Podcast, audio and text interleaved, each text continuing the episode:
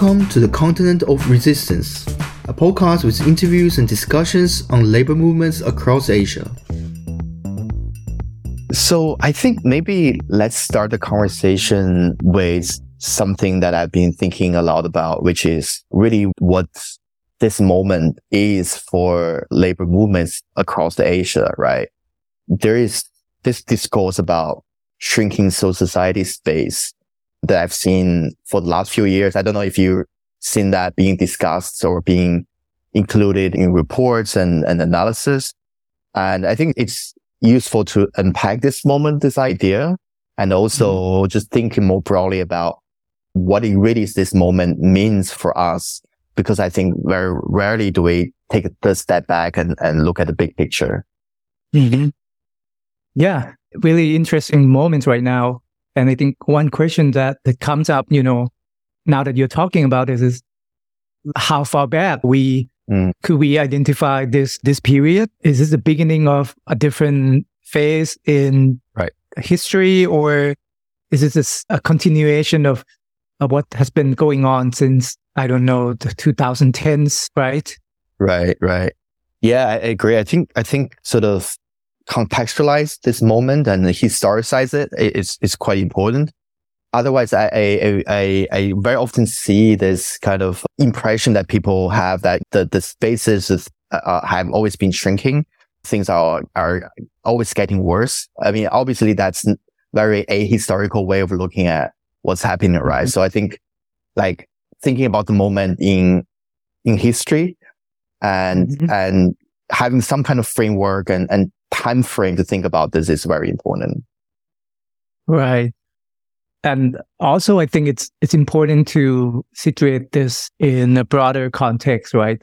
Because mm. I think now when people are talking about the the rise of authoritarianism, you know, right. the the rise of right wing politicians or movements that have been going on all over the world, and in I think in Asia or South Asia, I don't know. The question is maybe this is part of the larger trend and in terms of the timing, you know, is it similar or maybe a development that followed what's going on in other parts of the world as well? You know, right, in right. the US, you see like the rise of Donald Trump and then Joe Biden's come, you know, later on in the in the EU as well, right? In Europe, mm-hmm. we've seen a lot of similar movements. But yeah, but I, I guess in Asia there's there are a lot of particular particularities mm. and also similarities. Yeah, absolutely. I think, you know, for listeners, you know, we are doing this episode in quite different way than we, we have been doing it for the last few months. You know, we all, in the past episode, we always have at least one guest, sometimes two or three guests and, and kind of, kind of conversation with, with the, our guests. And, but for this episode, it's really just you and me talking, right? You know, like I think because I think we decided that it would be actually interesting to just share what's been our, our, our mind for the last mm-hmm. few months or past year. Cause we have been thinking a lot about, you know, the different movements, things that are happening here in Asia. So it's, it's, it's useful to tease that out a little bit. Right. Yeah. I want to pick up what you said about time frame. You know, how far do we go back? Of course, we can go back very far, but you know, for our purpose of understanding this moment, like we can go back to the 60s and 70s when a lot of the movement were stronger in Asia movements, the labor movement are stronger, or we can go back to the, I don't know, 80s and 90s when during this kind of neoliberal period when labor faced a lot of, you know, attacks or I don't know, the great financial crisis, the great recession in 2007, 2008, what, what would be a good starting point for you? Well, I think for me, what really marked a change during my lifetime, you know, uh, we are not that old to talk about maybe the 70s, which I was born in the late, you know, 1970. Maybe what, what is really outstanding, I think for me is is the financial crisis in 1997, right? For me, I was in the center of that. The financial crisis in Thailand, which right. know, sparked waves of crisis all over Asia, right? And, mm. you know, Thailand is one of the centers.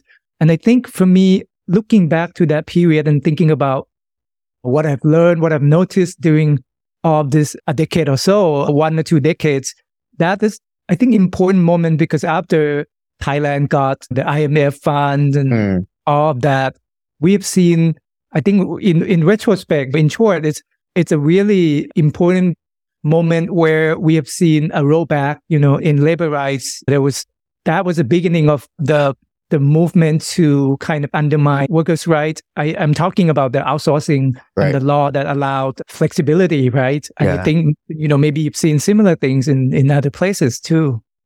Yeah, no, actually, this is, I think, a really important point about the Asian financial crisis in 1997, 1998. Like, I think that sometimes gets lost in global discussions because it, you know, it's kind of Asian financial crisis and mm-hmm. tend to be like, oh, it's, it's happens to only a few countries in Asia and maybe not that important, but that actually was a defining moment, as you were saying, right? Right. For, for right. those countries that were affected, but also for, for labor, it was actually a, a, a important sort of turning point or starting point. When I think about the, the Asian financial crisis, I, I think about the kind of, well, two things. One is where capital is moving.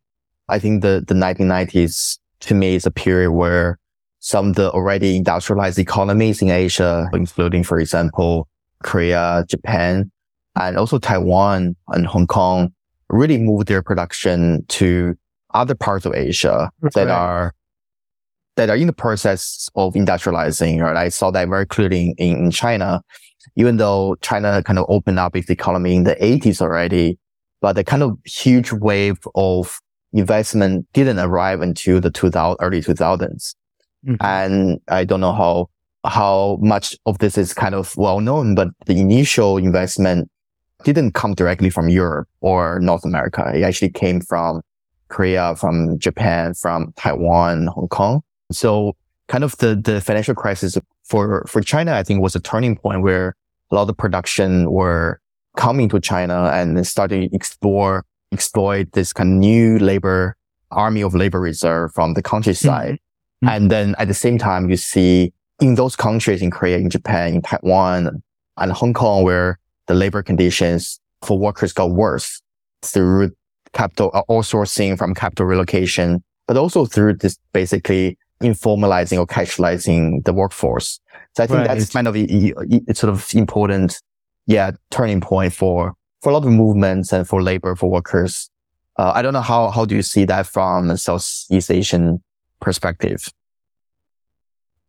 It's just the, the 1997 crisis is just, for us, it marks beginning of something. We felt like, oh, it, we were so vulnerable because at the mm. time the government had forced to let go some of their power, open the door for at least for the IMF to yeah. come and have a say about a lot of things. We've seen changes in regulations and politically it's really important too, because after that there was democratization period. Mm-hmm. we, we had the rise of middle class, you know, it was right. 1999, 2000 that that was, I think the, the middle class protest. Mm. that was the first time we we saw like what we call the mobile phone mobs. you right, know, the right. class were the one who, especially in urban center, would let the protest. You mm. know, but yeah, yeah, I I don't know if that's with you or not. Yeah, I think this is another thing that I think we should name, which is neoliberalism in Asia.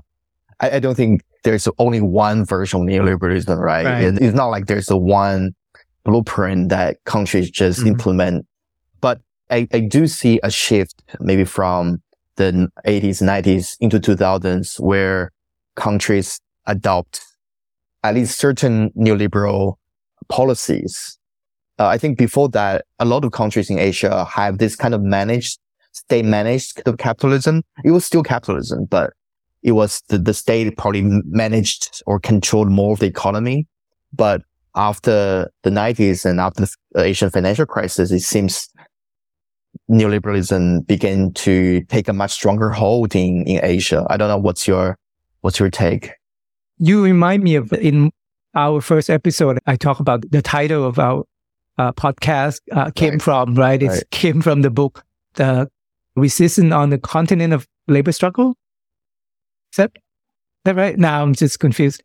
Yeah. So I think it's resistant on the continent of labor, right? Mm. Sorry. Yeah. So that book is really, really important for me. And, and because that book kind of documented the labor struggles between the, I think during the 2010s, you know, some of the chapters talk about labor struggles mm. emerging in 2012, 2013, mm. or even earlier than that, 2016. Right. And I think, yeah, the book kind of highlight the common challenges that labor struggle mm. faces or challenges that most of them face at the time. Right? And I think they talked about four main issues, low wage policy, unfavorable favorable labor legislation, and growing temporary workers in the countries. And then the last one is the rampant union busting. And I think this, right.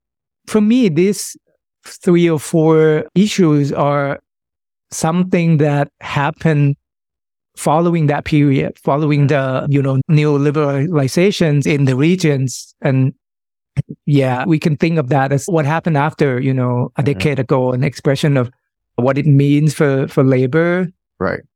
I think I brought this up with, with you, but also with, with other friends about this sort of four or five years periods between maybe 2008 and 2012, where there are like waves of labor struggles in multiple countries in Asia. I think mostly in manufacturing, you know, it was the case in Indonesia. I think it was the case in, I think in Myanmar. And I see that in China, for example, it's, it's within that four, five year periods, there seems to a rise of manufacturing factory workers struggle.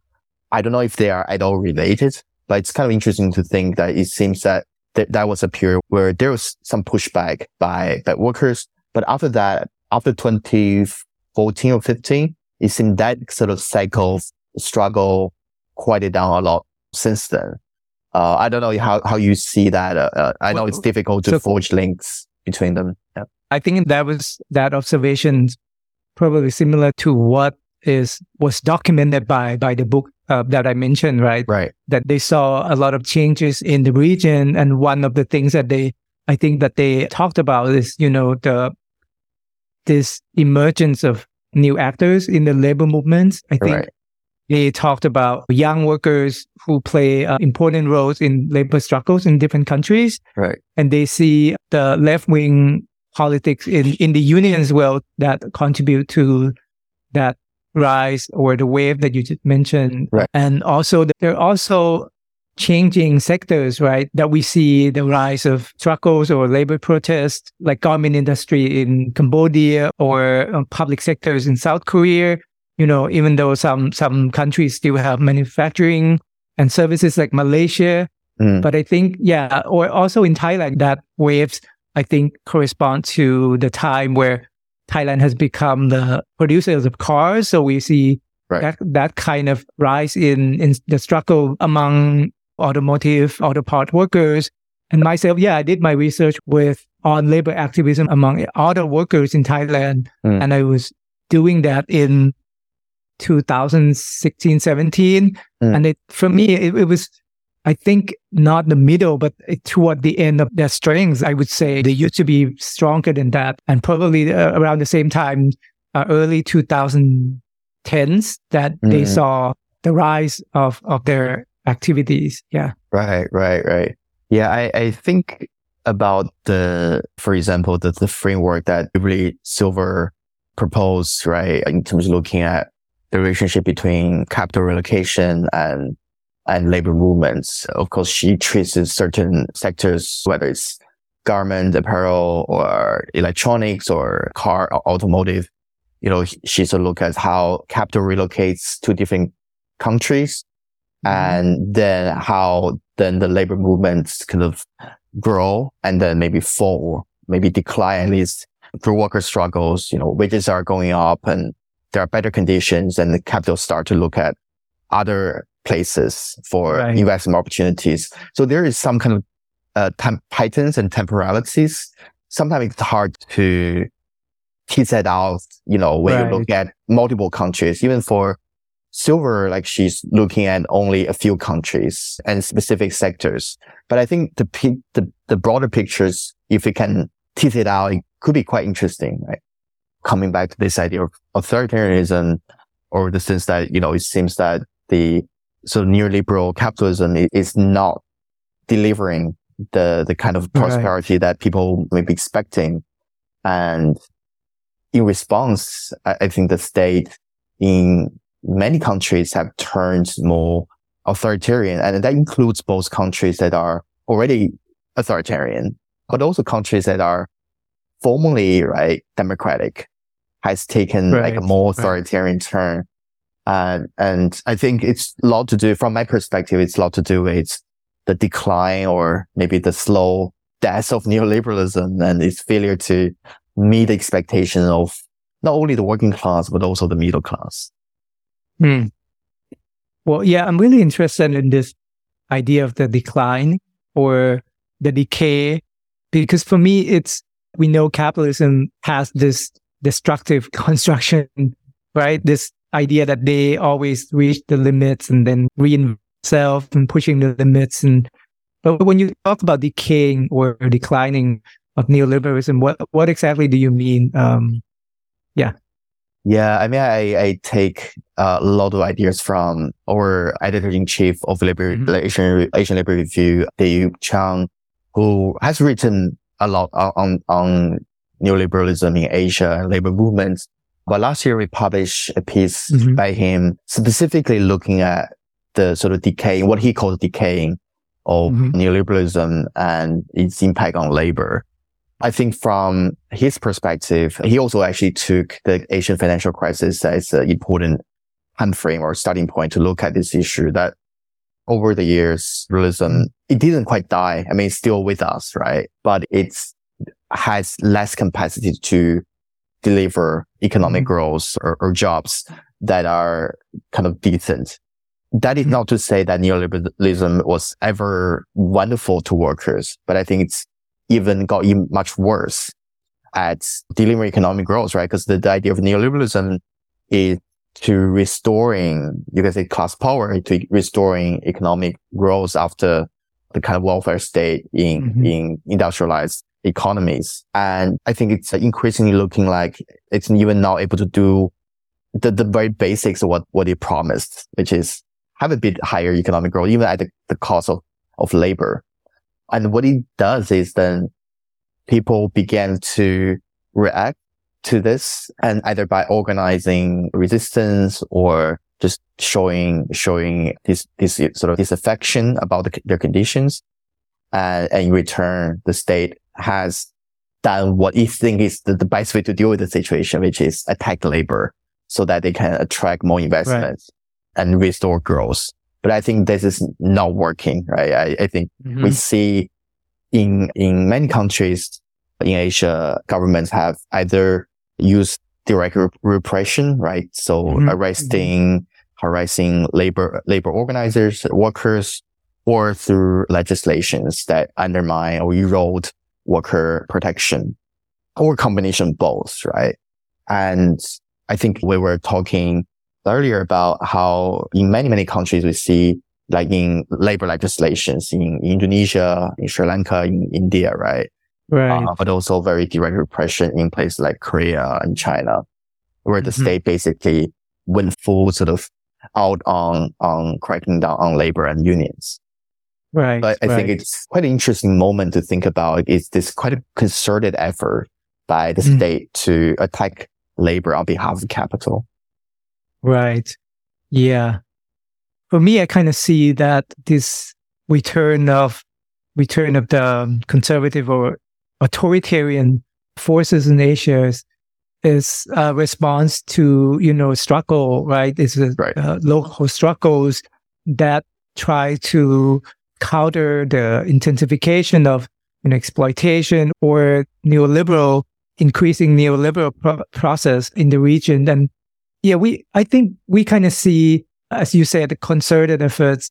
If we break it down in each country, we kind of see that like a comeback, right? Of, you know, when middle class voted for, for like in the Philippines, Duterte, mm. or in Cambodia, Hun Sen, or in Thailand, we saw like a conservative movements supporting the military and, and the, right. the conservative And these governments, well, we see this in recent periods, like each governments are, as you said, coming up with stronger or more restrictive registration, right? To right. kind of undermine workers' power or increase flexibility or to casualize the labor market even, even further, right? Mm-hmm. So yeah. And I think this probably is more pronounced or clear after the COVID. I, mm. I feel like there, in the COVID period, there has been a lot of, I don't know, realization and consciousness about this, right? And mm. a lot of protests, a lot of struggles happened during the COVID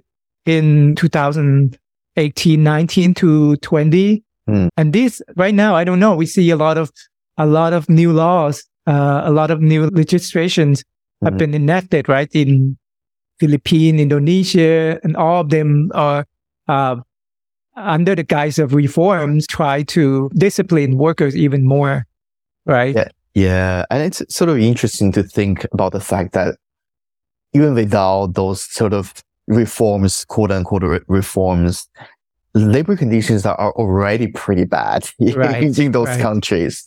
So it's hard to think how much like worse you can make it. Like you can make it much worse, of course, but I also feel it does push people to the brinks. I, I think I see a lot of places where people just feel desperate, right? Because mm-hmm. this is already bad and people came out of COVID with who either lost their jobs or at least in some ways being impacted by the pandemic. And now they're on top of that. They're facing right. even more attacks on their right. conditions. But, so it begs um, the question, how, how, yeah, where is this all leading to, right? Right. But don't you think that that's probably, you know, an articulation of what you just said about decaying neoliberal, neoliberal capitalism? Because, mm. you know, it, with capitalism always reach its limits, right? But now so desperate that it cannot squeeze more labor power or right. produce more surplus from the already exploited yeah. groups of workers. So they're trying to do more you know, it's it's kind of pushing workers to to the brink, as you said, right? Yeah, yeah. And I, I think of, for example, quite interesting example, which is South Korea. South Korea has one of the lowest birth rates uh, right. uh, in the world. Young people just don't see the point of getting married and having children because the cost of raising them is just very high. Right then the, I think early this year, the South Korean, a very anti-labor government president proposed this labor law that, that regulation that is make even longer working hours legal. And this makes totally no sense, right? Because if you already have a workforce that is working long hours and still feeling that they don't have enough incomes to support their family, support themselves and their children, pushing them to work longer it's not right. going to help with the situation. it's going to make it worse, right? So I think mm-hmm. that's just come to back to your point. I think it, how much can you still attract, extract surplus labor from already very exhausted workforce, right? Right. You're listening to the continent of resistance.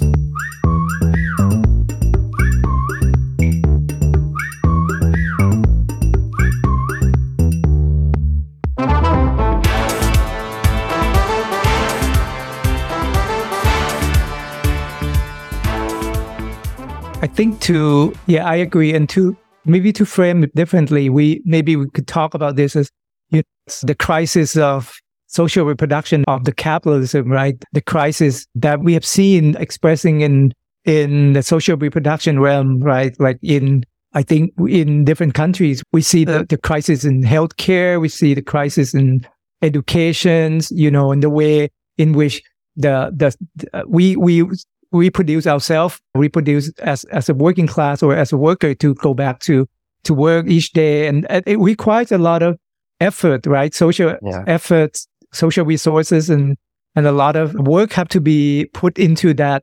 But, you know, since we have kind of rolled back the state's sponsored or collectivized kind of social benefits and now everything is left to the market itself, right? So right maybe this is just the way that another way to to talk about the decaying neoliberalism that absolutely you mentioned. absolutely I, I think it's not accidental at all that there is a lot more interest in social production or what people say the crisis of social production Because I think what it reflects is exactly what you said, like the fact that workers have been so squeezed, right? Their labor power mm. have been extracted to such a degree that as a class, they have trouble reproducing themselves or, or, or willing or unable to reproduce themselves, right?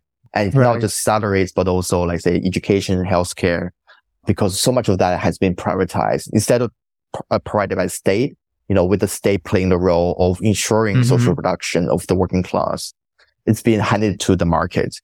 So workers end up having to pay a lot more to a not very mm-hmm. efficient, say, educational healthcare system or, and also childcare system, the elderly care, so that they basically decided, you know, it's just not possible. It's not uh, wise to give birth to the next generation. So I think that's quite a, yeah, it's not accidental at all that we are, we're seeing this. I, I, I do think it reflects to some degree exhaustion of neoliberalism or neoliberal capitalism.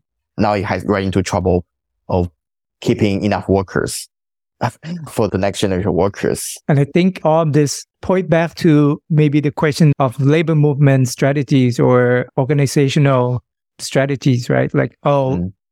I think the question that we want to raise in the beginning, I mean, since we started talking about these issues, how does the labor movement adapt and how is it or the labor movement is it able to support the workers to struggle and, and push back, right? I mean, as uh, the labor movement, as trade unions, as a form that we know it. Do you? What do you think, Kevin? Do you think that the labor movements or trade union movements in Asia have been able to to be that kind of vehicle for workers to to push back against this neoliberal capitalism? Yeah, I think what we see in terms of trade union movements is it's actually in a very poor state I think across most of Asia, union density is below 10%. And in some countries, it's more like 5%, right? So that means that the majority of workers, the overwhelming majority of workers have never been part of a union or never right. seen a union, right? Right. Uh, and of course, the public sector is always better than the private sector. Mm-hmm. So if you work for in the private sector, the chances of you ever come into contact with the union is extremely low. And of course, if you're working the informal economy, you know, right. and, and or, or if your employment status is not even recognized as, as a worker, you know, you know, you make it be classified as self-employed or whatever. Right. Then you don't even have a union that can represent you. So I think first fact to, to recognize is, uh, the training movement is such a small percentage of the workforce across Asia, right? What does that mean for building the labor movement? Of course, we can say, let's unionize more workers. Uh, but I do think we need to first recognize the kind of the, the difficult conditions that we're in, that, that the labor movement, because they're only be able to organize such a small percentage of overall workforce, is it really capable of pushing back? I think if we talk about social reproduction in particular, I mean, another question maybe is to ask if trade unions as an organizational forum allows organized workers to push back in the social reproduction realm, right? Right. And and we're not talking about like only pays and only working condition here, but if workers have to, you know, they have children, what about education, right? right? They have families, they have family members, parents who are uh, getting old, how are they going to sustain themselves? So, yeah, I, I don't think the trade unions, uh, as a mainstream form, are really interested in in these issues, right? Because they are more they are more interested in bread and butter issues, but not like yeah. you know the non-work issues, right? Yeah, and part of this, I think, is a lot of unions feeling that they are have been on the defensive for for decades, right? That mm-hmm. because of the attacks on workers, on unions, they're on their back foot. So the, very often the best they may hope for is high, a little bit higher wage, higher wages for workers, high minimum wage or higher pays and a little bit more social protection. But if they, it does at least in my observation, and of course, there may be a lot of exceptions, but in my observation, I also see as what you were say, saying that unions seem to be able to extend beyond the workplace or, or the very sort of economic issues that within the workplace. So they may be very good at, say, bargaining with employers you know, to the extent they have bargaining rights. But when it comes to what about, as you were saying, social production, what about healthcare? What about workers that have to pay for a lot of that? And because it's all been privatized and, and mediated through the market, but the wages don't reflect those hmm. costs mm. very often, right? Right.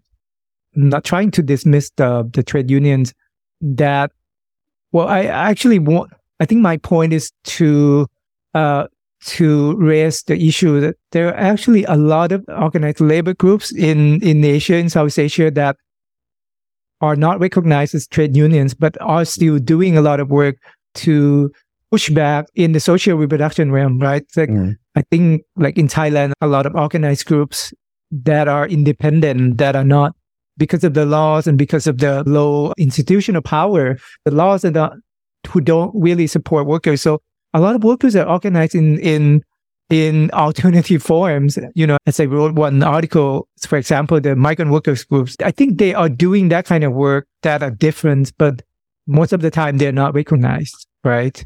Yeah, yeah. I think there is definitely a, a certain assumption that the normal, the best form of labor organization is trade union uh, organization, which may be true or may be true in certain specific circumstances. But I, I do think uh, it's your piece, and I of course recommend listeners to check out that piece uh, in AR, um, looking at alternative forms of labor organization. Is what else is there, right? Very often, mm, for many many reasons, trade union is either not the most feasible form of organization or it's it just it's not possible for for some workers or just sometimes workers just don't think this is the best way to represent them either you know i, I am sure you've seen that a lot of people will critique trade unions or certain trade unions as very bureaucratic and top down so i think the question is again not to dismiss trade unions as as an important form of labor organization but what else is there that we can look at as a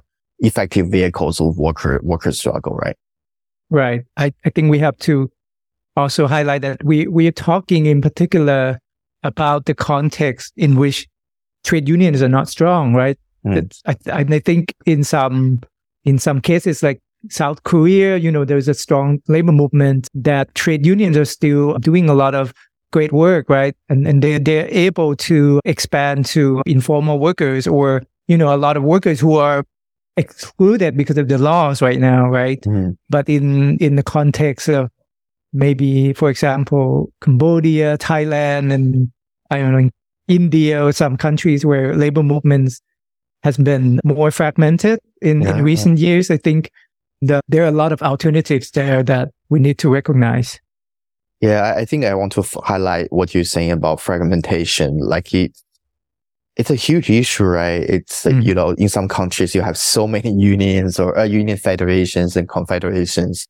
And, you know, and they were divided by their sectors or they're divided, maybe there are political differences.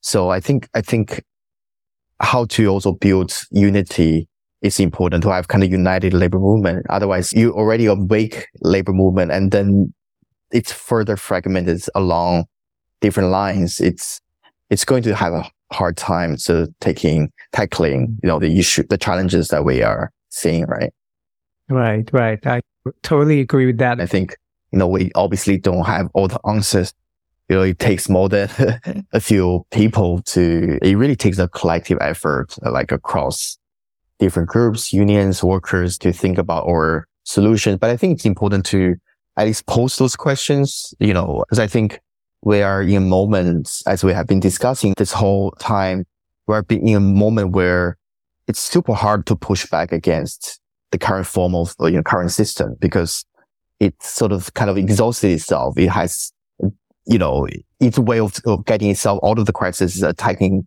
labor more in this kind of conditions. Like, how do we respond? What are the best forms of organization?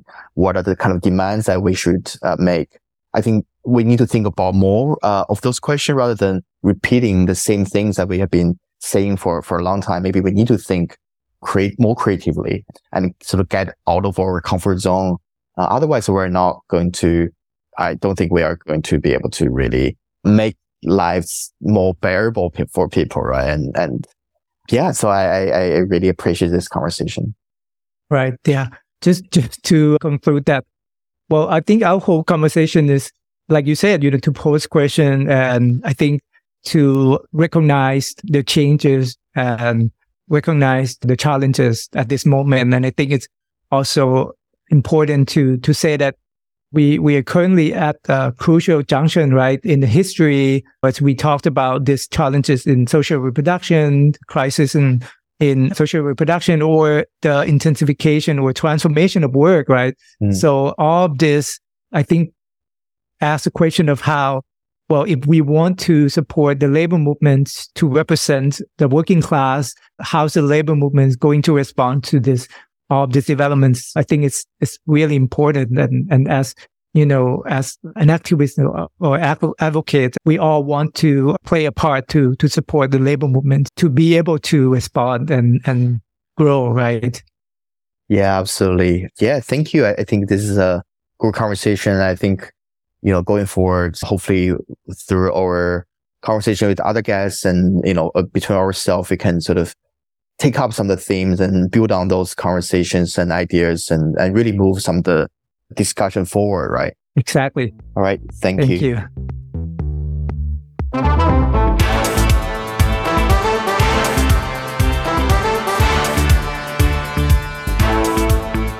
You have been listening to the Continent of Resistance podcast.